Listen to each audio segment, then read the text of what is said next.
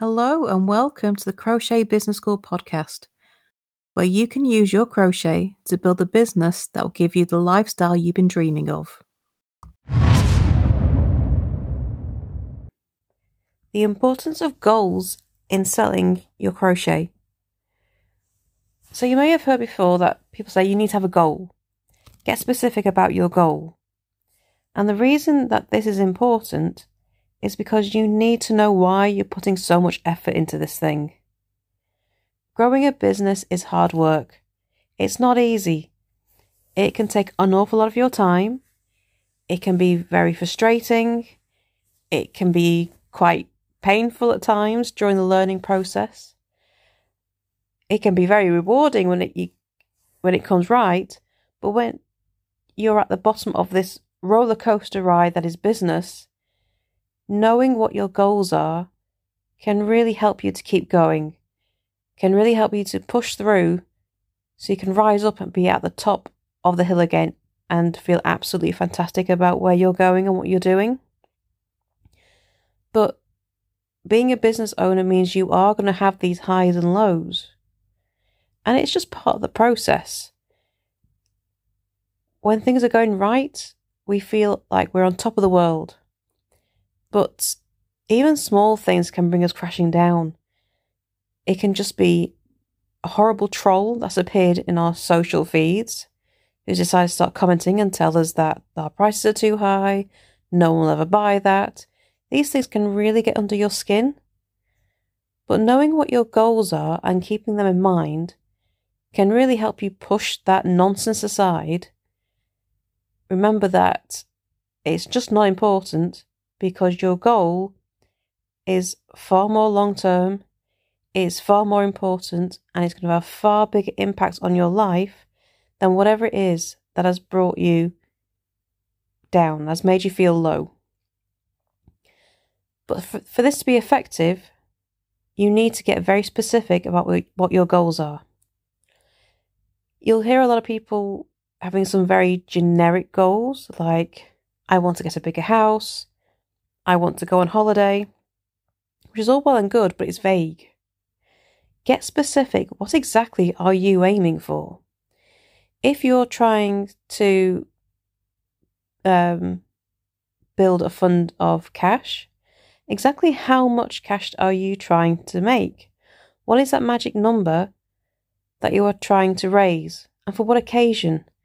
Make sure it's something special, because the more specific and the more emotion you attach to your goals, the more it's going to mean to you. The more that that goal will keep you going when you hit a snag. Now, that doesn't mean that business is always tough. It's not. But things can come and bring us low. And that's just part of life. But having these really specific, really emotionally connected goals will really help you get over that. And they don't have to be that big. You can have a goal, a small goal, that you are trying to reach quickly, but it's a small step. It could be just to make £100 a month in profit it doesn't sound very much, but actually reaching that small target, it can make you feel absolutely brilliant because you've achieved something that you set out to achieve. And that can really give you a boost that just makes you fly and really just make you tackle anything that comes your way. And then you set another target after that you have a new goal as another step. But also having the ultimate target in mind is a great thing. And one of the ways you can keep this in mind is a vision board. Vision boards are where you can visually see what you're aiming for. You can have a physical one, you can create one by printing off pictures, cutting up pictures from magazines, and sticking them on um, a pin board so you can see them every day. You can create a Pinterest board and pin what it is you're trying to achieve. Whether that's the five bedroomed cottage in the middle of the Yorkshire Dales with a stable that you want to buy. It could be the ultimate holiday destination for the family, the VIP treatment at Disney World, with all the souvenirs, first class tickets for the plane, you know, whatever it is, whatever it is that you are doing this for. And it will really, really help.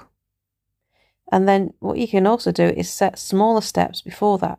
So instead of reaching for the big prize all the time, which when you first start can feel like a million miles away, create smaller steps.